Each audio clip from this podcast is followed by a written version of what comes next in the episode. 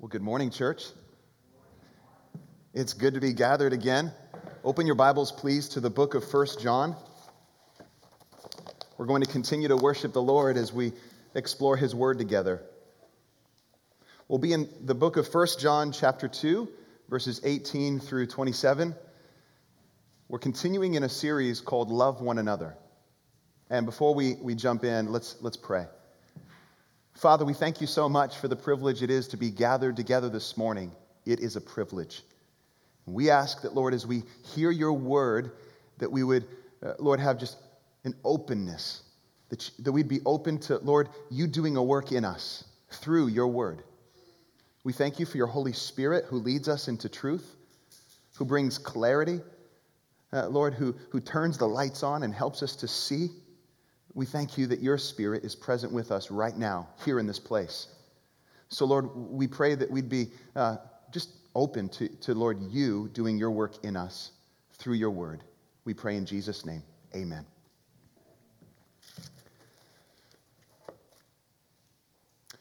What friend would watch you buy into a lie and say nothing about it?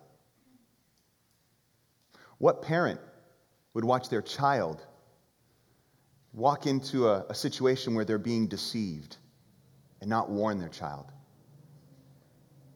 The Apostle John is like a good friend and a faithful parent. And he's setting out to warn and equip a church that he loves dearly about the biggest lie of all time. And see, the Apostle John knows that they have already heard and received everything that they need, everything that they need in order to stand against this lie but he wants to make sure that they know it too. With that in mind, let's look at 1 John chapter 2, beginning in verse 18.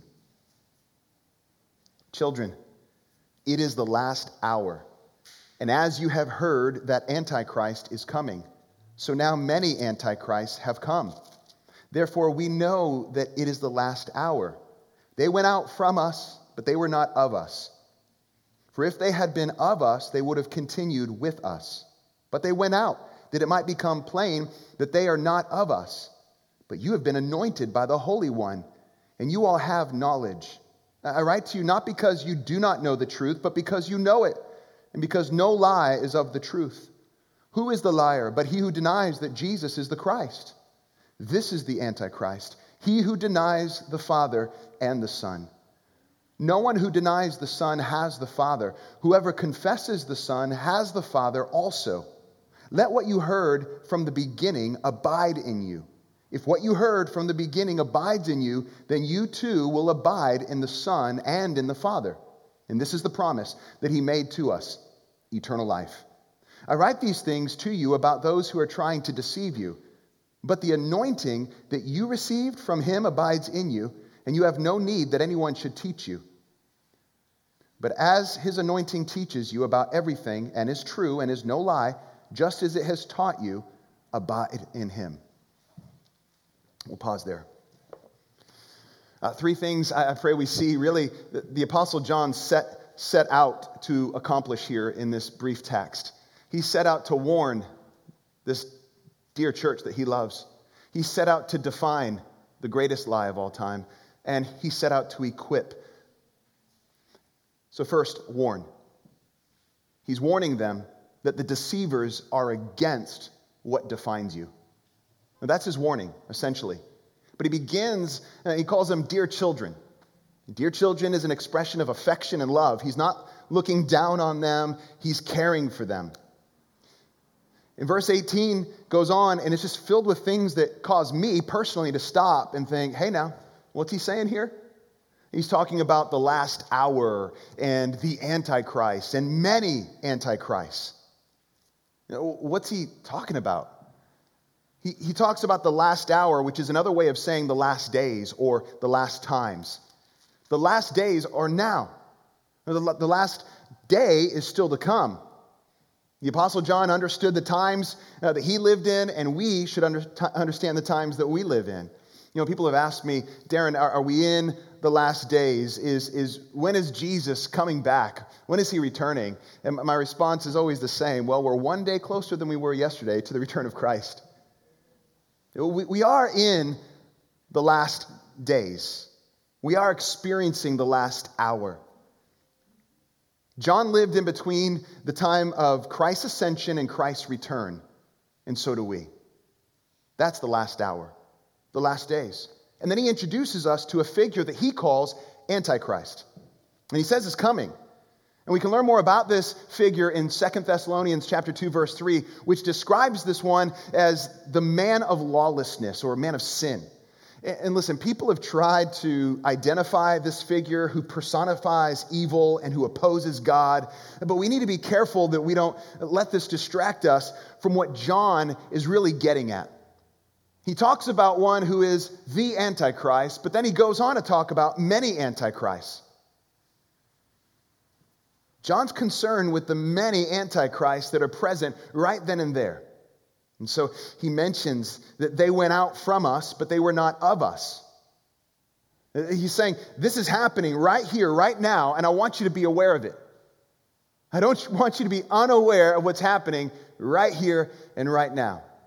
We knew this would happen, and it's happening. Well, how did John know that this would happen? Jesus forewarned John and us that it would happen. Look with me in the book of Mark, chapter 13. Mark 13, verse 22, Jesus says, For false Christs uh, and false prophets, plural, will arise and perform signs and wonders. And here's their, here's their goal to lead astray if possible, the elect. But be on guard. I have told you all things beforehand.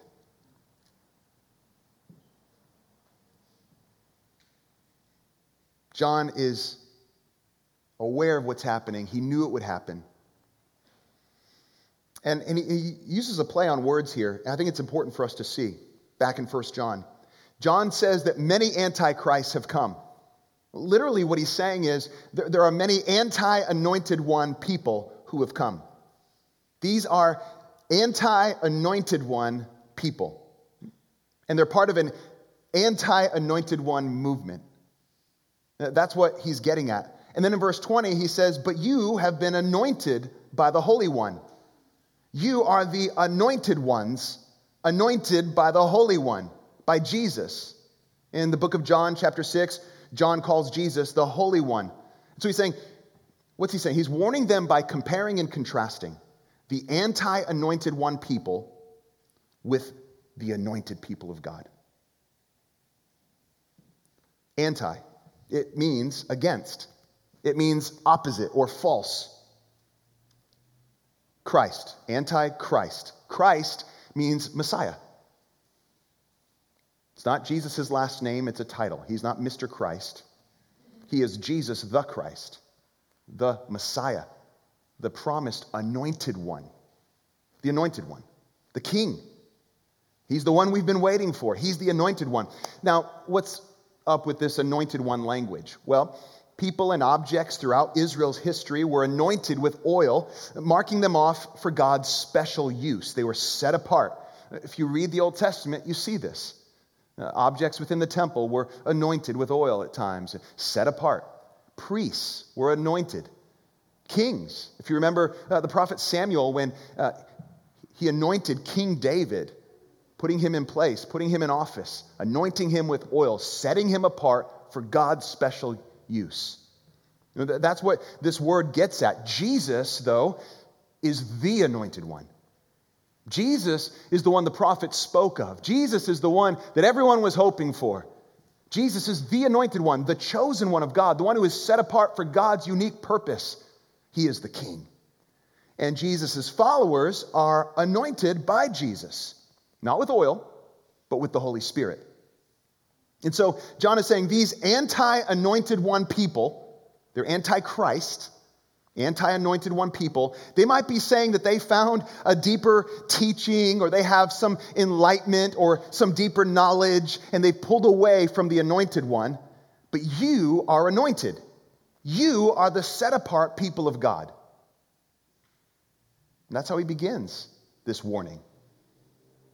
Now, the political and spiritual climate of first century uh, Judaism was a hot mess. And so it was just full of people and movements claiming God was acting through their particular movement or their particular leader. It was true then, it's true now of cults and false religions. People claiming that their movement or their particular leader has the answer. But what do they all have in common? Back in John's day and in our day, they downgrade Jesus. They move away from the centrality of who Jesus is, his person, and his work. They minimize Jesus. And that's where John is going with this. He says basically that this anti anointed one movement, these anti anointed one people, are against the one who defines you. You're the anointed of God, you're set apart by the anointed one. And these people, they're against the one who defines you. And they're having this corrupting and dangerous influence on the ones you love. I want you to know what's going on, and I want you to know how to stand against them because they're chipping away at the very foundation that you stand on. And then verse 19, he says, If they had been of us, they would have continued with us. This speaks of the importance of perseverance. You might have heard of the perseverance of the saints, perseverance of, of those who are in Christ, those who press in and press on to the end, to the end who don't turn away uh, to, to, the side, who don't uh, you know, shrink back. It shows that they, they truly know Christ.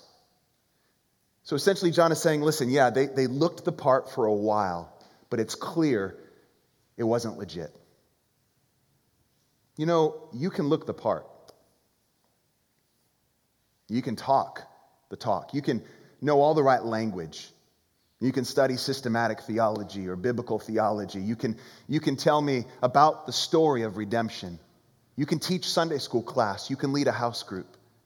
You can be devoted week in and week out. You can go on mission trips. You could be a pastor. You can look the part.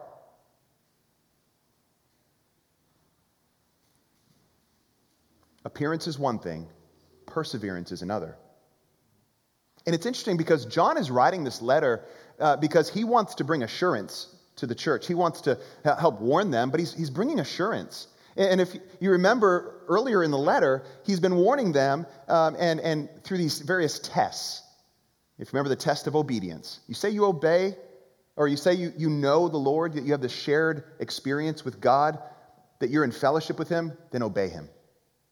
And then he, there's the test of love. Oh, you say you know God, do you love your brother? Do you love your sister?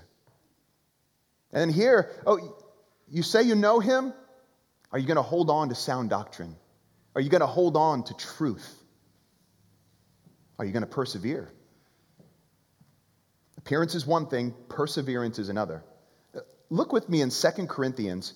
The Apostle Paul writes to the church of Corinth, and he, he encourages them, challenges them to examine themselves to really look at themselves and, and to test whether or not they are actually in Christ.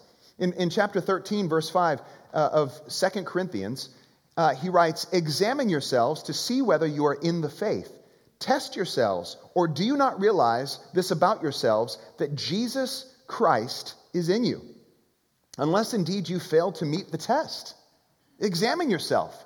But then he'll go on in another letter to the Philippians and he'll write something like this And I'm sure of this, that he who began a good work in you will bring it to completion at the day of Christ Jesus. So, which is it?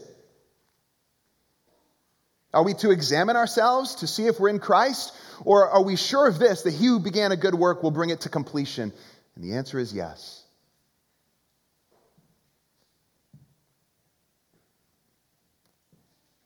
John's helping the church face a tragedy. You think about it.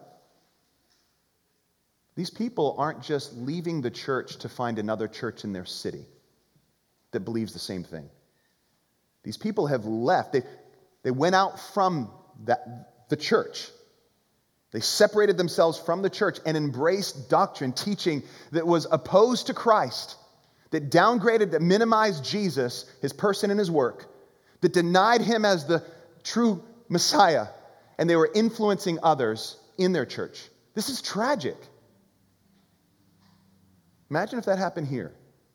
If some of you began to embrace convictions or false teaching that was against Christ. And then you started to lead others in this church down that path.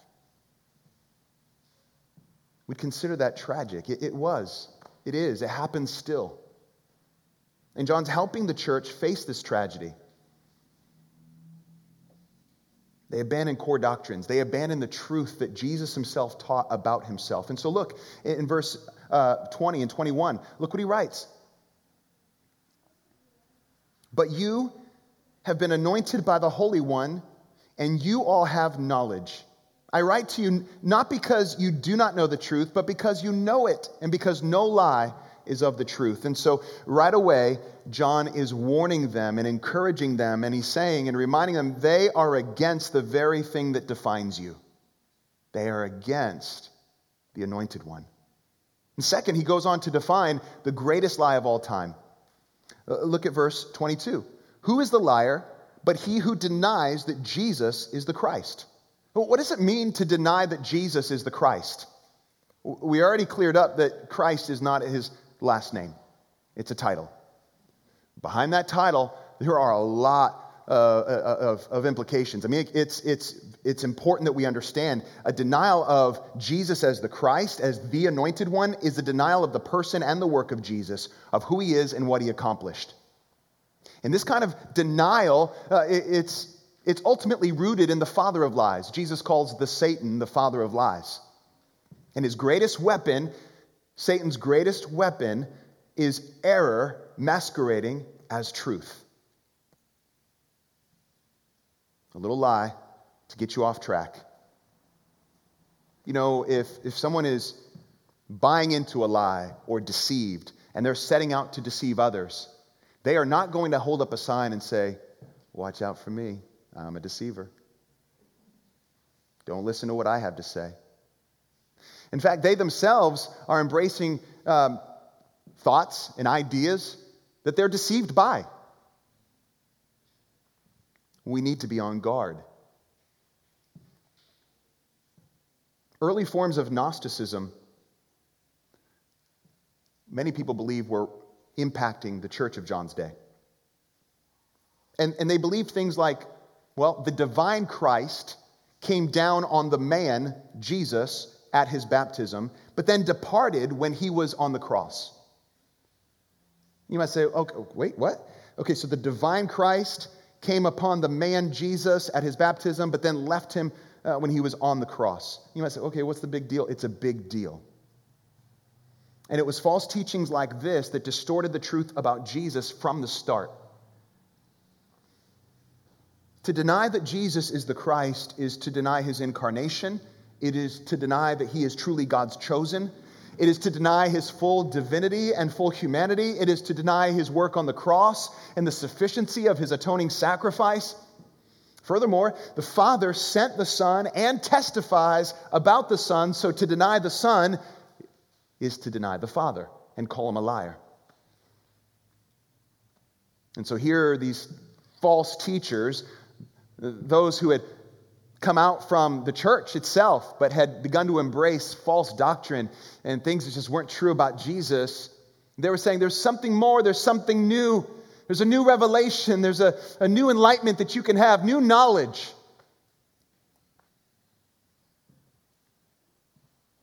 a denial of Jesus, a minimizing of Jesus' work.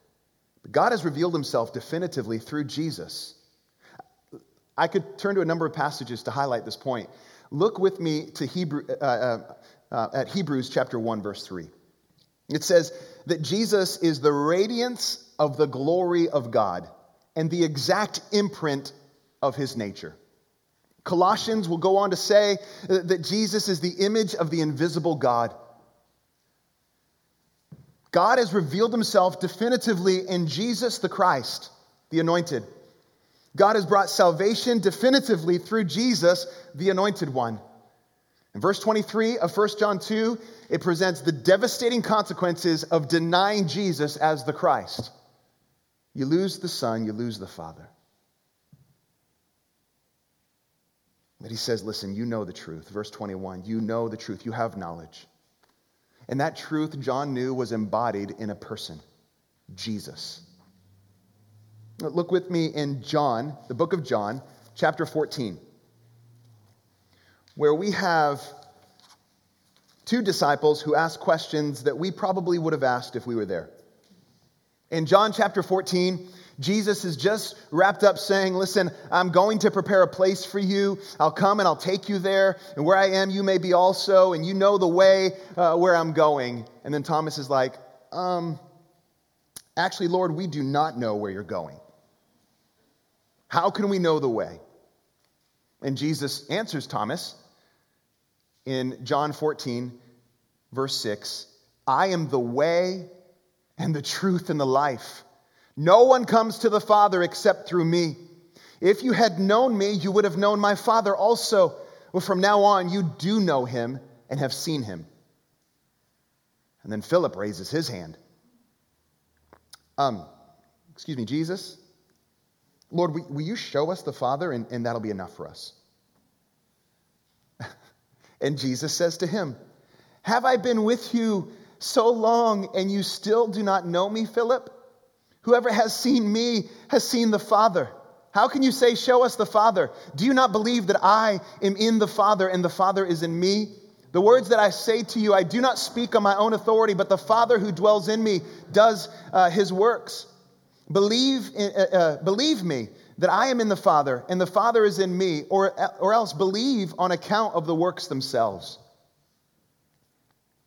And so we see that the Father and the Son are one, distinct yet one. You see the Son, you see the Father. A denial of the Son is a denial of the Father. And, and so, my question to us is and you might say, man, this is simple. Darren, okay, they're denying that Jesus is the Christ. We get it. That's the biggest lie of all time. It is the biggest lie of all time. Are you watching out for that lie and how it may influence you here and now? Are you watching out for beliefs in your own life that threaten to push Jesus to the sidelines? Are you watching out for beliefs that downgrade or minimize Jesus in your eyes? I'm serious now. Just as serious as John was setting out to warn people he loves, I am warning people that I love of something you can fall prey to, of beginning to embrace beliefs that slowly shift you away from the supremacy and from the person and the work of Jesus. You start to look to other things to satisfy. And it could come from a number of different places. It could come from your own struggle with sin, and you think, man, uh, I just keep struggling, I keep struggling. You, you start to doubt the sufficiency of the atoning sacrifice of Jesus on your behalf, and you start to pull away from Jesus and begin to embrace other things and try to find answers in other places and shift away from Christ. It could from, come from a professor or a teacher who, who really looks the part. You know, he's got the sweater and the bow tie, maybe even an accent. Could be from Europe. And he's quoting really smart people. But he's equating Jesus with the prophet Muhammad, minimizing Jesus, putting him on the same level as a good teacher. Listen, Jesus was not a good teacher if he truly said the things that he said. We can't, we can't be content with that. If he was anything, he was a madman. Do you know what he taught? Or he's the Son of God. Madman, or he's the Son of God. People want to put him on the same level as a good as a prophet. Really? What did he prophesy? That he would rise from the dead. A good teacher, he and the Father are one. Blasphemy if it's not true. Are you aware that there are beliefs that could be dropped, kind of bumped into? And if you're just walking about casually, if you're not guarded against these beliefs, then they could lead you down a darker path. So, finally, we're, we're going to look at the equipping that John brings. And he says, You already have what you need. You have what you need to stand against this lie. And, and he goes into two things that they must remain or abide or dwell in if they're going to stand against and be guarded against this lie. He, basically says, listen, you've, You've already heard what you need, and you've already received what you need. Years ago, I received a, uh, a gift at a, at a Christmas gift exchange. It was the worst case scenario survival handbook. okay, I love this book. Worst case scenario. Things like this. If you, you got to jump out of a three story building into a dumpster, how do you do it? If you got to jump from a moving car, how do you do it? If you got to survive quicksand or killer bees, you get the point. The point, eh, very helpful for me. The point is, I read the foreword, and, and right at the beginning it says, Do not attempt anything in this book, in real bold font. Do not attempt anything in this book. And I'm thinking to myself, hold up. If I get attacked by a shark, I am going to punch it in the gills or stab it in the eyes, just like the book tells me to. I am. Or if I'm in the mountains and there's a mountain lion, I'm going to open up my jacket really big and, and try to appear bigger than I am to scare it off because the book told me to.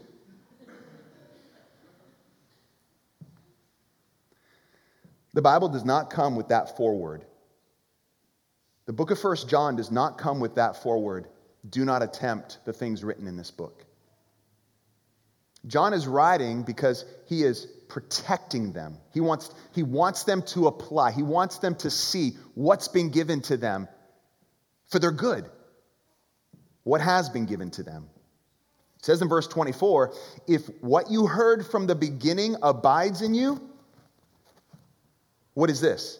If the message that you heard from the beginning, if what you heard from the beginning, what did they hear from the beginning? They heard about the good news of Jesus Christ. They heard the apostolic preaching about Jesus, who he is, and what he accomplished. They heard the word of God proclaimed about Jesus. If what you heard from the beginning abides in you, that's what he's saying. What does abide mean? He says it 24 times in this small letter. Abide means to live deeply, to remain, to dwell, to receive. It means to continue in or commune with. Oh, I love that. There are a lot of words that I need to go back and define like all the time. And this is one of them abide. Jesus talks about abiding. Abide in me. Apart from me, you can do nothing. Like a, like a, a branch on the vine, right?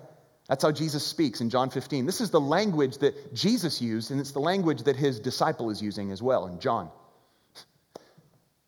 Live deeply, dwell, continue in, commune with. This is the opposite of a surface knowledge of Jesus.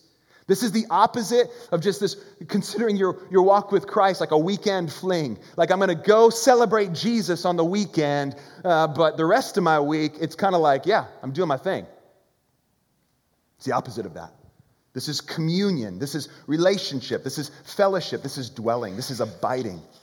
And, and, that's what John is, is telling us to do in regards to what we've heard from the beginning, in regards to the gospel. The gospel is not news that we receive just to enter into the kingdom of God and be a, a, follower of Jesus. It's news that we, we do believe and receive to enter, but then also to live and to continue on in our walk with the Lord.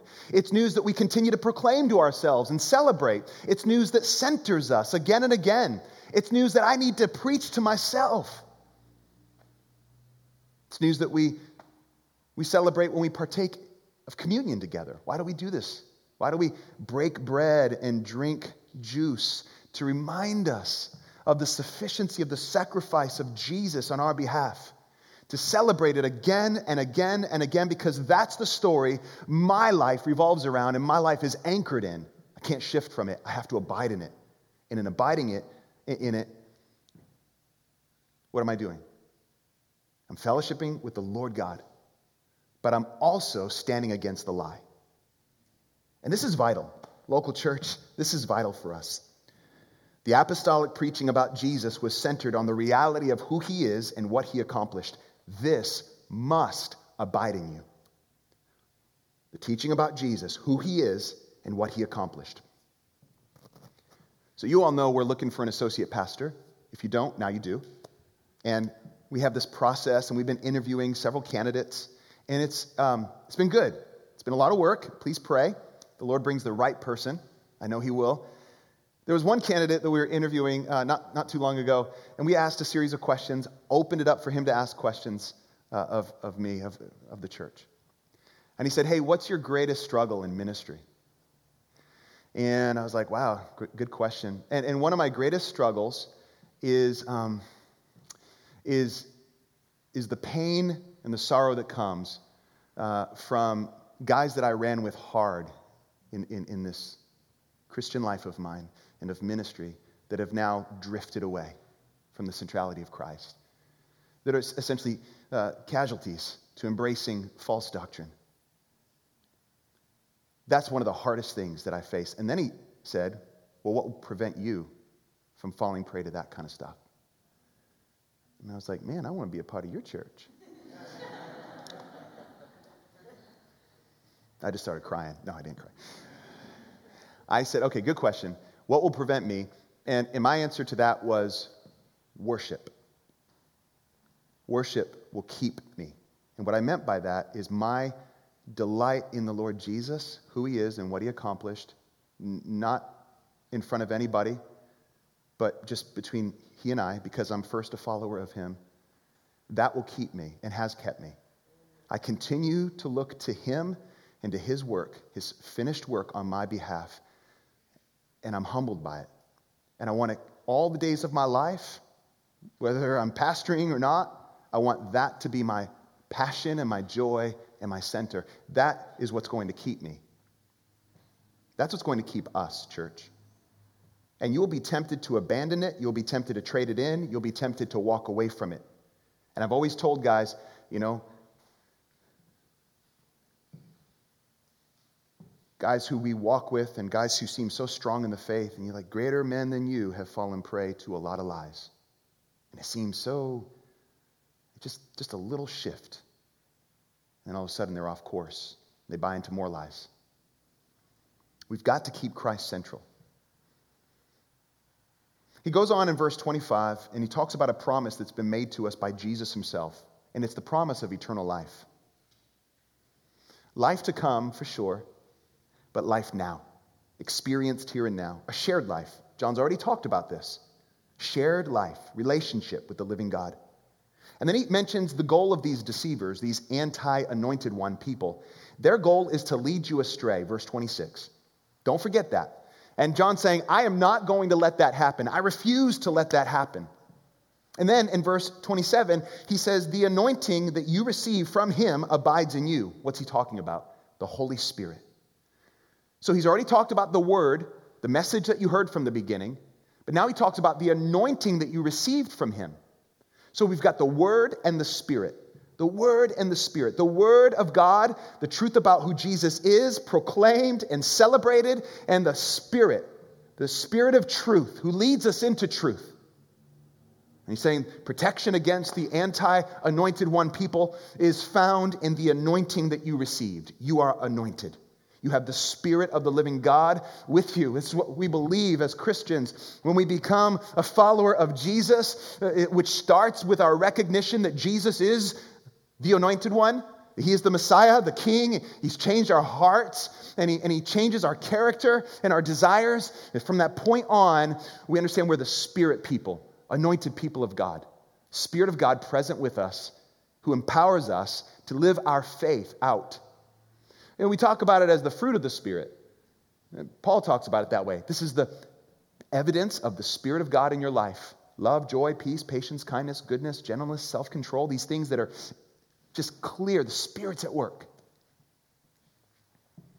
The Spirit of truth. This is what will protect you from buying into these lies. You've been born of the Spirit, and you're empowered by the Spirit. So you don't need anyone to teach you. Should we just leave right now? You're being taught. And John was writing to these guys, so wait, he's teaching them. And the Spirit actually anoints teachers and preachers. So, what is John saying in verse 27? That you don't need anyone to teach you. You don't need the deceivers teaching you a thing. You don't need a thing from those who don't have the Spirit. You don't need any new enlightenment. You have the Spirit and you can discern truth from error. That's what John is saying. And if the Apostle John was standing uh, with me here today, I think he would say something like this to us People will downgrade the person and the work of Jesus. They will deny it, they will dismiss it, they will add to it, they will disregard it, they will twist it, they will distort it to meet their own desires and invite you to do the same. And like a cancer, this lie starts out small but will eventually overtake you. And if you're not going to stay the co- if you're going to stay the course, you have to abide. If you're going to stand against this lie, you have to abide. Remain in him. Remain and abide in the message that you've received from the beginning and remain and abide in the very Spirit who's been given. You have already received what you need to stand against this lie. And John wanted to make sure they knew it. I want to make sure you know that you have what you need to stand against the lie. You do. If you're a follower of Jesus, you have what you need. Are you a follower of Jesus? If not, what is your next move? What are you going to do with this information that you're receiving about Jesus, the Anointed One? If you are a follower of Jesus, what's your next move? What are you going to do with this information that there's a great lie that stands against you and everything you're for? Will you abide? Will you abide? That's the question that we need to wrestle with. That's the question that John really leaves us with. But we can have assurance as we abide, as we abide, we will stand against that lie. Let's pray. Father, thank you. Thank you for the truth of your word. Would you just continue to help us to see that, Lord, you have given us all we need to stand against this lie? Help us to really um, practically walk this out by delighting in the message of the gospel in your word. That we would delight in the story of redemption, that we'd celebrate it, that we'd read it, that we'd sing about it, that we would live in response to it, and that we would abide in you, in your spirit, that we'd see your presence is with us to carry and walk out this faith that you've called us to. We're not alone. Help us to see those things today and walk in it, live in it, abide in it, commune. In Jesus' name, amen.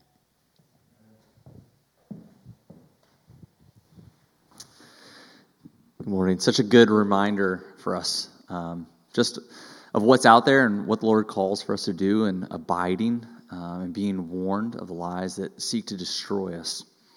Just a couple verses I want to read as we close. Um, Jesus is talking here in John 14, 26. He says, But the Helper, the Holy Spirit, whom the Father will send in my name, he will teach you all things and bring to remembrance all that I have said to you. And again in John 16, verse 13, he says, When the Spirit of truth comes, he will guide you into all the truth.